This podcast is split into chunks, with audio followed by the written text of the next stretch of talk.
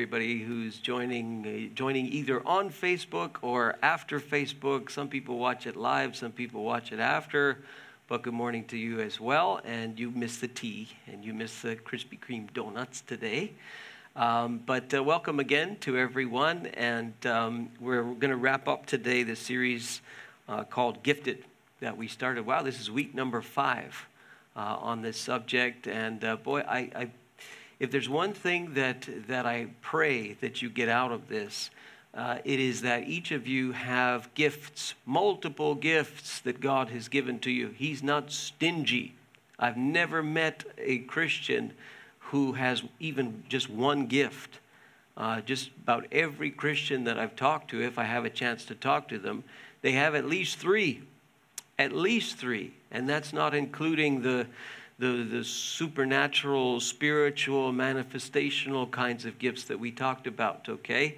Uh, so, my prayer is that you start using them. You start using them in your community, in your job, in your church, wherever you are, because there's a big, big need to use your, uh, your spiritual gifts, okay? Let me see if this works. Ah, it does. So, last week we covered uh, in some detail this thing of leadership gifts. And rather than to try and define what's an apostle, what's a prophet, what's an evangelist, what's a pastor, what's a teacher, we look more at what they're supposed to do to perfect, to prepare the saints for the work of the ministry, the work of service. It's true they're supposed to get up there and preach. They're supposed to plant churches. They're supposed to teach. They're supposed to do evangelism. Yes, yes, yes, we know that. But ultimately, if the leaders are not preparing people for works of service, all we're doing is stuff for ourselves, okay? So the perfecting of the saints for the work of the ministry, of the ministry. And we talked about four principles of ministry or service that'll work anywhere. They'll work in your school, they'll work in your, your job, they'll work on your team, they'll work in your church, they'll work wherever you have people gathered uh, they're going to work. And we talked about priority, the priority of ministry. Church is not just church. We don't just do church and it's sort of ho hum, you know, that's at the bottom of our priority list. No, it's not just church. And ministry is not just for church. You should consider everything that you do ministry. Your, your life should be considered as ministry. You're not here to just punch a clock and then leave this world. God has a plan, a purpose, a, a pipeline He wants to put you through. And the question is, will you acquiesce to that in whatever you're doing? Doesn't matter if you like your job or you don't like your job. You still have ministry that you can do there. You still have ministry everywhere if you look for the opportunity. So it's not just church and it's not just for church. We actually talked about promptness and punctuality as, a, as an important thing um, in your life, in church life and not in church life. And we talked about why that matters in a body. Uh, just, just to review quickly, what happens when your heart doesn't beat on time? And your heart decides, well, I'm just going to sleep in today and I'm going to be a little late, even if it's just a little bit late, just a fraction of a second late, you've got big problems, right? So Paul uses the image of a body. We talked about preparation, being prepared for what you're going to do. Don't just show up at your job or your church or wherever and think that you can, by your talent and by your intelligence, fool everybody into, into thinking that you prepared when you didn't. Because if you didn't prepare, people will know you didn't prepare, right? And when you prepare, everything goes better for everybody else. Remember, it's a body, it's a team. And we finish with this idea of preferring others above yourself. Set up the thing so that the next person down the chain can run with it. Uh, think of other people before you think of yourself, and you will go far in life. You will see that these principles will work everywhere you go. So, today we're going to conclude with what Peter says about spiritual gifts. Everything we've talked about so far is the Apostle Paul. So, Paul wrote to the church in Rome. That's Romans 12. We see that list that we looked at. Paul wrote to the Corinthian church, 1 Corinthians 12, 13, 14. We looked at that. Paul wrote uh, to the Ephesian church in Ephesians chapter 4. We looked at that. And now we look at his, his colleague, if you will, Peter, and what Peter says. And he's got a little slice of information in 1 Peter chapter 4. Uh, he wrote uh, two letters that we have. and First Peter is uh, written to, to people scattered all over the, the, the known world at that time. In, in 1 Peter chapter 1, you see he's writing to people who he addresses as strangers in the world, scattered throughout Pontus and Galatia and Cappadocia and Asia and Bithynia. And so it's kind of a broad audience that he's writing to. And in chapter 4, uh, he says this in verses 7 to 11 The end of all things is near. The end of all things is near. Just let that sink in for a moment. Therefore, be clear minded so, uh, and self controlled so that you can pray. Uh, above all, love each other deeply because love covers over a multitude of sins. Offer hospitality to one another without grumbling. And here's the gifts part each one of you should use whatever gift he has received to serve others, faithfully administering God's grace in its various forms. If anyone speaks, he should do so as one speaking the very words of God. If anyone serves, he should do it with all the strength that God provides, so that in all things God may be praised through Jesus Christ. To him be the glory, the power forever and ever. Amen. And he continues his thoughts Dear friends, do not be surprised at the painful trial you are suffering. So these are this written to scattered believers who are being persecuted. But the first part of the little paragraph there is key the end of all things is near. So I want to talk to you about the gifts of God and the end of the world. Paul, Paul sort of talks about it a bit. I mean, some of his context is the end. Remember, he says, Oh, he, he says, uh, boy, I'm being distracted there. Okay. At, at the end, he says, just mute the volume. Yeah, Jason will help you everything will be okay. Yeah, technology. Uh, so Paul says in 1 Corinthians 13, when I was a child, I, I spoke like a child, I thought like a child, I reasoned like a child. When I became a man, I put childish things behind me. Now we see dimly as in a mirror. Remember the image? They didn't have nice mirrors like we do today. They had pieces of metal that they would shine, and you'd see this rough image of yourself on the metal. It says, Now we see dimly as in a mirror. Then we shall see face to face. Now I know in part, then I will know fully, even as I am fully known. He's thinking about the end of the world there. He's thinking about the coming of Jesus. He's thinking about the consummation of time. But Peter's even more blunt because he says, The end of all things is near. The gifts of God and the end of the world. So, what if we really believed that the end of all things was near? What if we really thought that that was true? There should be a mute button somewhere on there so you could mute the output. It's a little speaker sign. Well, you keep going. I'll let the sound guy figure it out. So I hear myself, so I feel like I'm like possessed or something. I know it's Halloween coming up, and you know my past that could be catching up with me. I'm not real sure. So what what what if we really believed that the end, that's better. What if we really believe that the end of the world was near? Come on. Do you really think about the end of the world? I know we talk about it in church. I know we say these things in church, but do you really spend any time thinking about this? Ask yourself the question Do you really believe that Jesus Christ could come back at any moment? Do you really believe such things? I mean, there was a there was a time I sometimes joke about it where where the preaching was that Christians couldn't go to movies because the, the Jesus could come back the moment that you're in the movie theater. And if he does, you know, you'll hit your head off the ceiling. Like he won't take you if you're in the movie theater, that horrible, sinful place. Uh, and now, of course, we do church in movie theaters all, all around the world. People do church in it, you know. Either that's terrible compromise or maybe a better understanding of theology, right? But do you really think that Jesus Christ is coming back? Do you really think about this? Does it have any impact whatsoever on your life? Well, it had an impact on Peter's life. It had an impact on Paul's life because these people write in that vein, in that, in that context, they believed that the end of all things, like everything was going to end and Peter, if you read his letters, he talks about a new world. He says the whole, the whole present world is going to be torched, and there'll be a new world, a new heaven, and a new earth. And he talks about this over and over and over again to these believers who are scattered all over the place in 1 Peter and 2 Peter. Paul, he goes into great lengths talking about the end of the world in, in many of his letters. Uh, these people thought that it was going to happen in their lifetime.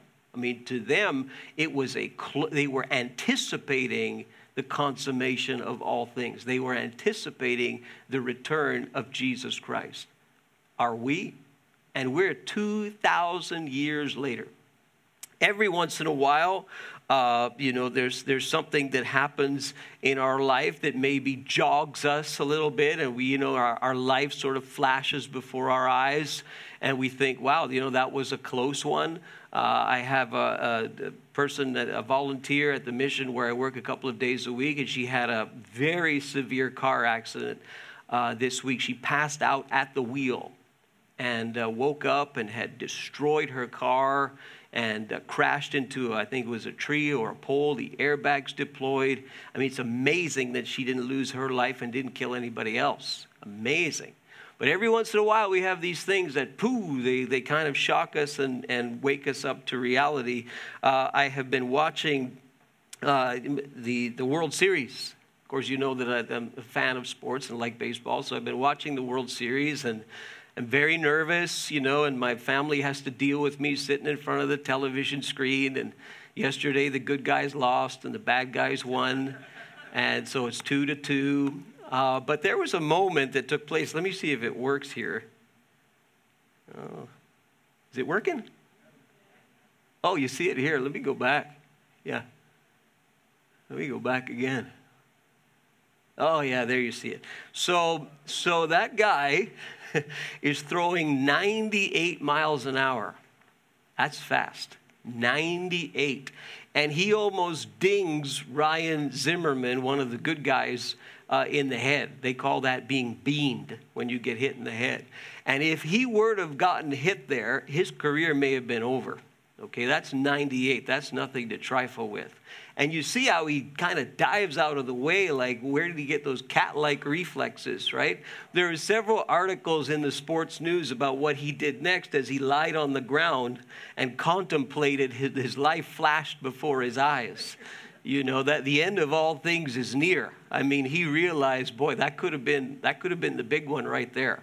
Um, and when that happens in a baseball game, everybody just stops and especially if they actually do get hit. I've seen people get hit in the face, in the head, in the helmet. Uh, I've been watching the game for 40 years. So I sit in front of the television, and if they're winning, I don't move. Because if I move, I may jinx it, right? If they're losing, I'll work on my sermon because they're losing. So last night, I just work on the sermon because there's nothing to watch. So we'll see what happens tonight. But he's one of the good guys, and you know, and we almost lost them. Okay, uh, all, all, joking apart, uh, do we really believe the end of the world is near? Well, Peter did, and Peter is talking about okay, if you believe that the end is near, here's a few suggestions uh, for you. So his context is what we call eschatological.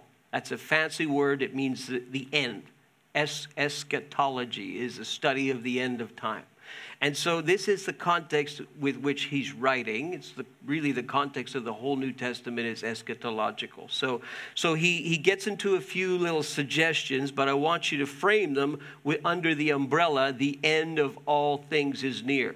Your life, your stuff, your money, your family, all of it is going to end all of it. This world, the security that you have, everything you know, it's all going to go away. God is going to completely transform. He's going to judge this world and he's going to completely transform everything in, in a cataclysmic, apocalyptic event, the likes of which this world has never seen and never will see again.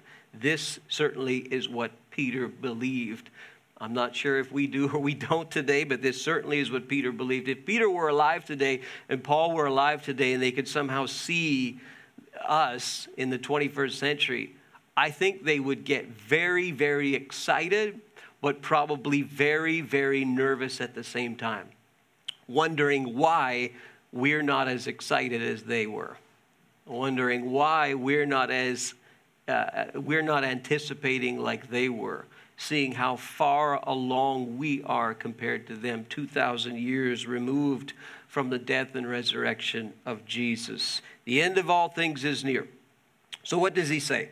Be clear minded and self controlled so that you can pray. Remember Jesus when he was facing the, the, the, he knew he was going to face the cross and he goes off to pray and he takes, I think it's Peter and John and James, and he says, What does he say? He says, Watch and pray. Watch and pray. The spirit is willing, but the flesh is weak. Watch and pray. It's kind of the same sentiment. Clear your head and uh, be self controlled so that you can pray. There's going to be a lot of things that are going to distract you. There's going to be a lot of things going on that are going to push you away from that. You need to be self controlled and you need to clear your head because your head's going to be cluttered with all kinds of things that are going to prevent you from calling out to God. That's 2,000 years ago. Imagine what it's like today. I mean, we have more excuses than ever. We've got more things going on in our heads than ever, ever before because we have so much information overload are we still praying? He says, You be clear minded, you be self controlled so that you can pray. And he says, Above all, remember, Paul says, Now I will show you the most excellent way. And he talks about the way of love in 1 Corinthians 13. So here, Peter says, Above all, love each other deeply. Why? Because love covers over a multitude of sins. Just we need to stop there just for, for a moment and consider what he is saying there. Um, the, the word for cover over there is a, a word that means conceal, uh, almost like to hide, to, to cover over, to, to shield. And what's he saying? He says, you, you, above all things, and he's talking to a community of believers, he says, You love each other deeply because love covers over a multitude of sins. Let me tell you what I have seen in, oh, I guess it's around 20 years of ministry, 30 years of being a Christian, uh, pastoring in two churches now, but I preached in many churches, uh, maybe about 30 of them across Canada, a little bit of ministry overseas. You see the same thing, doesn't matter where people are. Let me tell you what I have observed for some reason, and I have a theory about this, but for some reason, I find that within the community of faith, we're a lot quicker than we should be to pull the trigger on another believer. We're a lot colder than I'm comfortable with. We're a lot more quicker, a lot quicker to, to judge someone's motivations, to attack someone's personality than we should be. Because according to Peter, he says, You got to remember that love, the love that we're bound together in through the blood of Jesus, love covers over a multitude of sins. So I've had people who, who you know, they've got an issue. Usually it happens like this someone is having a fight with somebody else in the church, and they come to the pastor. and they say, Pastor, this person did da, da, da, to me. This person said this. This person didn't say this. And if you lower the boom on that person, that person will listen. Right? So the first thing that I say to that person is, hmm, have you prayed about this situation? Have you brought this situation to God? Sometimes they have, sometimes they haven't. If they have, then I, then I ask them the next question Have you talked to the person about the issue? They say, Excuse me? That's why I'm talking to you, Pastor. So you will do it. So, no, no, no, it doesn't work like that. Uh, so, have you prayed about it? Yes, I prayed about it. I said, So what happened? Well, you know, I still, I'm upset and this and this. I said, Okay, have you talked to the person? Well, no, I don't want to talk to the person, Pastor. I can't talk to the person. I'm afraid of the person. The person's intimidating. The person's this. The person has a better job than me. The person's better looking than me. The person's this. The person's that. So, whoa, ho, ho, ho, ho. Don't come and talk to me until you go and you talk to them. Do you know who said that? That's Jesus. That's the way of Jesus, right? But th- this is what I find so quick to pull the trigger. And a lot of times it's, you got upset at that you that bothered you? Like, are you sure that in the context of love one another, the end of the world is near? Are you sure that that's an issue for you? Like, are you really sure you want to go down that road? You really think that that person had bad motives there? Do you really think that they intended to hurt you there? Why don't you try giving them the benefit of the doubt rather than being so quick to say, they did this, Pastor, and they did that, and they didn't do this, and they didn't do that. But I find there's a real quickness to, to make a character judgment and a personality assassination against somebody, and, it, and a lot of times it can all be covered, it can be absorbed in the banner of, hey, wait a minute, wait a minute. We're the church. The end of all things is near love one another deeply. Can I just tell you, married people or people in a, in a relationship, you're a sinner and so is your spouse. Do you know what God did when He put you together?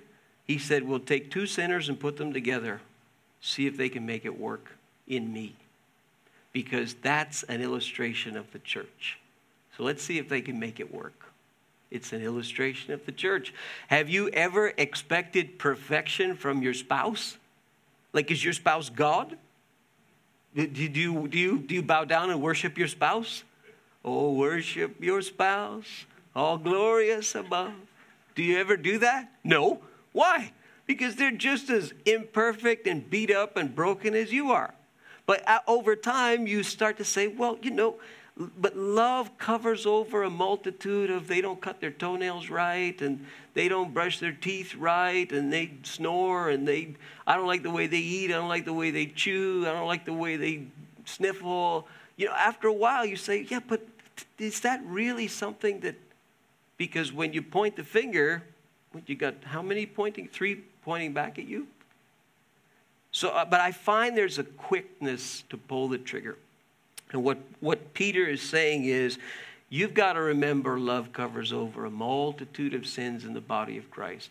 When you pray it through, a lot of times I find when you pray it through and you take the thing to God, a lot of times it just dies.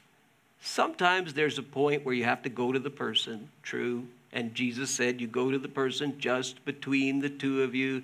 You're not on the phone. You're not on social media. You're not on your blog, you know, uh, trolling this person. No, you go just between the two of you. The words still apply today. But a lot of times in the household of faith, wow, we need to be a little less cold. You know, Jesus warned people, Matthew 24. He said, The love of most will grow cold because of the increase of wickedness. It will grow cold.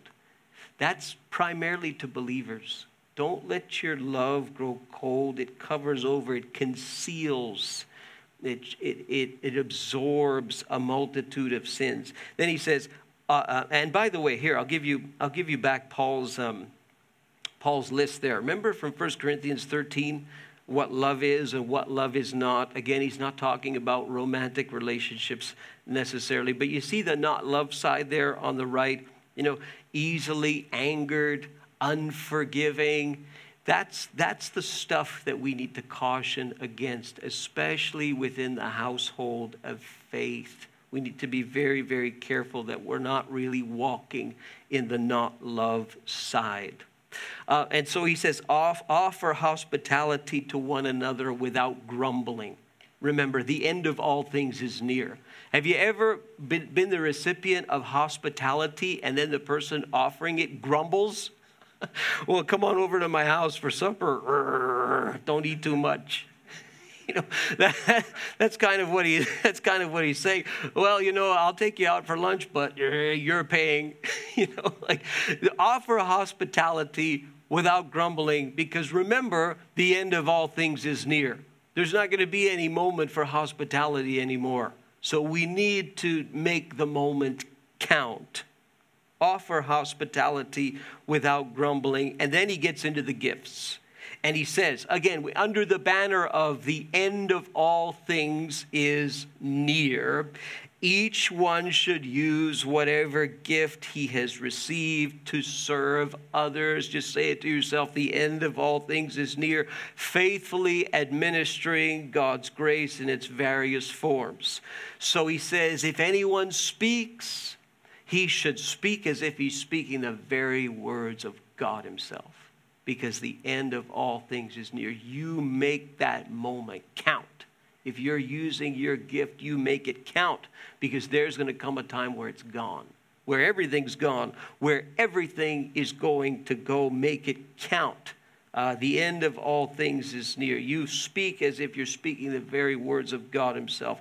If you're, if you're speaking to children and you're teaching kids, you, you teach them as if you're, you're teaching them the very, very words of God Himself. If anyone serves, he should do it with all the strength that God provides. Uh, there's, a, there's a man in this church, I don't want to embarrass him too much, but he's helping to serve uh, on, on Sundays when the service is over. He helps, he helps put the gear away. And this guy, I'm telling you, has, he, he has shoulders that are strong and he can take these lights with one arm and he can put them underneath the bar and behind that screen with one arm, ministering in all the strength that God has provided to him. You know, and the skinny guys like me say, "Oh boy, you know that's that's impressive, brother." You know, so you, you, with all the strength that God, you make that moment count. You strumming your guitar, you strum it with all your might. That's what he's saying. He said, "You make it count if you serve with all the strength." that God's, God provides. Why? So that He may be praised. So that people will look and say, ah, forget about the person. Look at the person's God. It's that person's God who makes them tick, you see? Because the end of the world is near. So forget about the person. The person, yes, fine, they're talented, whatever but look at their God, you see? And that's what he's trying to get people to focus on, so that God may be praised through Jesus. To him be all glory, all power forever. Amen. Like we call that a, a doxology. So he's, he's saying, use your gifts in the context of the end of the world. So three little, three little principles for you there. There is a demand for spiritual gifts. I am not of the opinion uh, that the spiritual gifts are dead. I am not a cessationist. There's a large, large uh, theological movement within Christendom that, that believes that the gifts of the Spirit have ceased. And they're my brothers and my sisters in Christ, absolutely, but I, I disagree wholeheartedly. I am not a cessationist. I believe that the gifts of the Spirit are alive and well today, and we need them more than ever before. Because the time is really, we're in a time, do you know what I'm saying? We're in a time where we need God to show up through our lives. We're, we're in a time where people who profess to be followers of Jesus need to be showing it. They need to be showing it in the way that they live, in the things that they say, but they need to show it because the world is watching, and quite frankly, they're not very impressed most of the time with the church. But a lot of that is because we've got to, we've got to be who God called us to be. And when, when we do that, people will stand up and take notice. There's such a demand for the gifts of God today. And I, I don't believe in any way that they have ceased to exist. I think that God wants to manifest them so that He can show people that He's real. There is therefore a responsibility that we have. So He says you're, you're a steward. You, you, you, you steward the gifts of God. He gave you a gift, He expects you to be responsible with that gift. What did Spider Man say? With great power comes theology in Spider Man, okay? The, the, that's, that's Hollywood nonsense, but, but there's some truth in there in spite of it. The power of God rests within you, the gifts of God rest within you. You have a responsibility to administer them, whatever the gift is. It's not even the issue what the gift is. The issue is, are you administering it? Because remember, the end of all things is near. So there is a demand, there is a responsibility, and for heaven's sake, serve with passion. I mean, this is what the world wants to see. Like, do, you, do, eh, do these Christians really love their God? Do they enjoy worshiping their God? Do they enjoy serving their God? A lot of times, that passion and that authenticity is more important than what you're saying or what you're doing because they see you really believe this. You really have a passion about this Jesus that you claim to worship. Wow, and they scratch their heads and say, That's impressive that you have that passion because that, that sticks in people's lives. But if you have no passion, I mean, if God's given you gifts and you have no passion to use those gifts, I mean, what a tragedy that is. Use them and use them with passion. Whatever that gift is, it's, if it's pressing a little button, you press that button, say excellence. You make sure that button is pressed and it goes right every single time because God is praised through the pressing of buttons. He is. I have never seen or felt the presence of God more vividly than visiting people in hospitals. I believe that Jesus walks around in hospital wards through, through the lives of people who have enough guts to visit people who are in pain and share with them the love of Jesus. I mean, that is an unseen thing that people do. But that, that my friends, that, that, that this is what the world needs to see, is people who are actually passionate about their Jesus. And I know in Canada it's hard because we're not passionate about anything. We're not passionate about politics. We're not passionate about the price of gas. I mean, we're not passionate about anything. We're so, so chill in, in Canada, all right? It, that's okay. That's Canada. But man, be as passionate as you can, even if you're chill. Do you know what I'm saying? Like, you need a little bit of US in you. Okay? The US, they're passionate about all the wrong things, but goodness, at least they're passionate. You know, Vive Donald Trump. You know, we'll see what happens to the poor guy. But but I'm all over the place. I'm just I'm just saying, folks, the world is crying out for Christians who will use their gifts with passion. And sometimes you'll make big, big blunders. You'll make big mistakes. That's, that's not the issue. Are you faithfully administering God's great gifts? I'd like the band if they would come back to the stage at this time and they're going to play in the background and we're going to uh, celebrate communion together. And uh, yeah, you would go ahead and put that output back on and you take over. Outstanding. I think you're all right there. And uh, I want to um, read to you as they begin to play. I often pull this out when we when we celebrate communion together.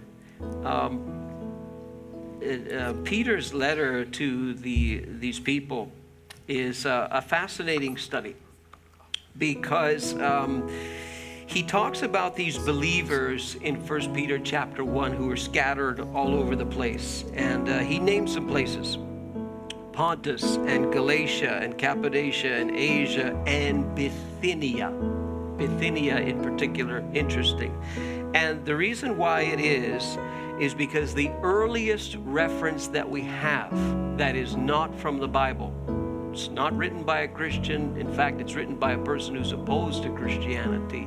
Is happens to be about the believers in Bithynia. It is the earliest non-Christian reference to Christians and to what they believed and to what they did. And it is written uh, by a governor, and his name was uh, Pliny. And uh, in about the year 110 AD, after the temple in Jerusalem was destroyed and the city was sacked and burned, etc., there was an emperor post Nero. His name was Trajan. And Trajan, um, he deployed this man Pliny, who was an experienced administrator, as the governor of a disorderly province called Bithynia, to whom uh, Peter addresses his letter. And this is south of the, the Black Sea in that time. And uh, a few years later, uh, Pliny, he writes back to the Emperor Trajan, and he writes to Trajan about these Christians, as they were called. And uh, there was an unsigned paper given to him that had the names of many of these Christians. And when he found out who they were, he threw them in prison. But he had several questions What am I supposed to do with them? How do I try them? Well, how should I punish them? Uh, uh, should the young be punished as severely as the old? What about those who renounced Jesus? Should I pardon them? And he writes to the Emperor Trajan asking for advice. The year is 112 AD. And uh, the movement, uh, the church had taken a big hold in the region Pliny complains that there's many of every rank, and men and women are involved in this thing. It's spreading like a disease. Uh, not only the cities, but the villages were affected by this disease of Christianity. Uh, so powerful had the new movement become that the temples where, uh, where people had worshiped other gods had become deserted. Those who sold food for the animal sacrifices hadn't been able to find any buyers the early church was rocking the province of Bithynia because of these passionate believers. And his letter to Trajan shows that the movement wasn't altogether new because some of the people who he had arrested had renounced Christ some 20 years earlier, which would put Christians in Bithynia in the year 80 AD. Uh, perhaps some even earlier. And it's interesting that Peter writes to these believers in Bithynia probably around the year 60. And you see how the, the movement, how the church spread so, so, so quickly. And this is a little bit of, um, of Pliny's letter to Emperor Trajan after he interrogated these, these Christians who, you know, this disease that was spreading through Bithynia. And he says this They maintained, however, that the amount of their fault, these Christians, or their error had been this that it was their habit on a fixed day to assemble before daylight and to recite by turns a form of words to Christ as to a God and that they bound themselves with an oath not to commit any crime, not to commit theft or robbery or adultery, not to break their word, not to deny a deposit when demanded. And after this was done, their custom was to depart and to meet again to take food, but ordinary and harmless food you may be reading there an ancient reference to what we're about to do an ordinary, harmless food. And these early Christians, they would get together before daylight. They would have a form of worship there. They would recite these words of worship to Jesus as if he were a God. Again, this is a non believer writing. They would bind themselves to a certain lifestyle, a certain moral, and a certain ethic because of their relationship with Jesus. They would leave, they would come back again, and they would have this ordinary, harmless food. and Pliny is scratching his head saying, What in the world do I do with this nightmare, with these people, with this disease? And the disease carries on 2,000 years later. Isn't that amazing?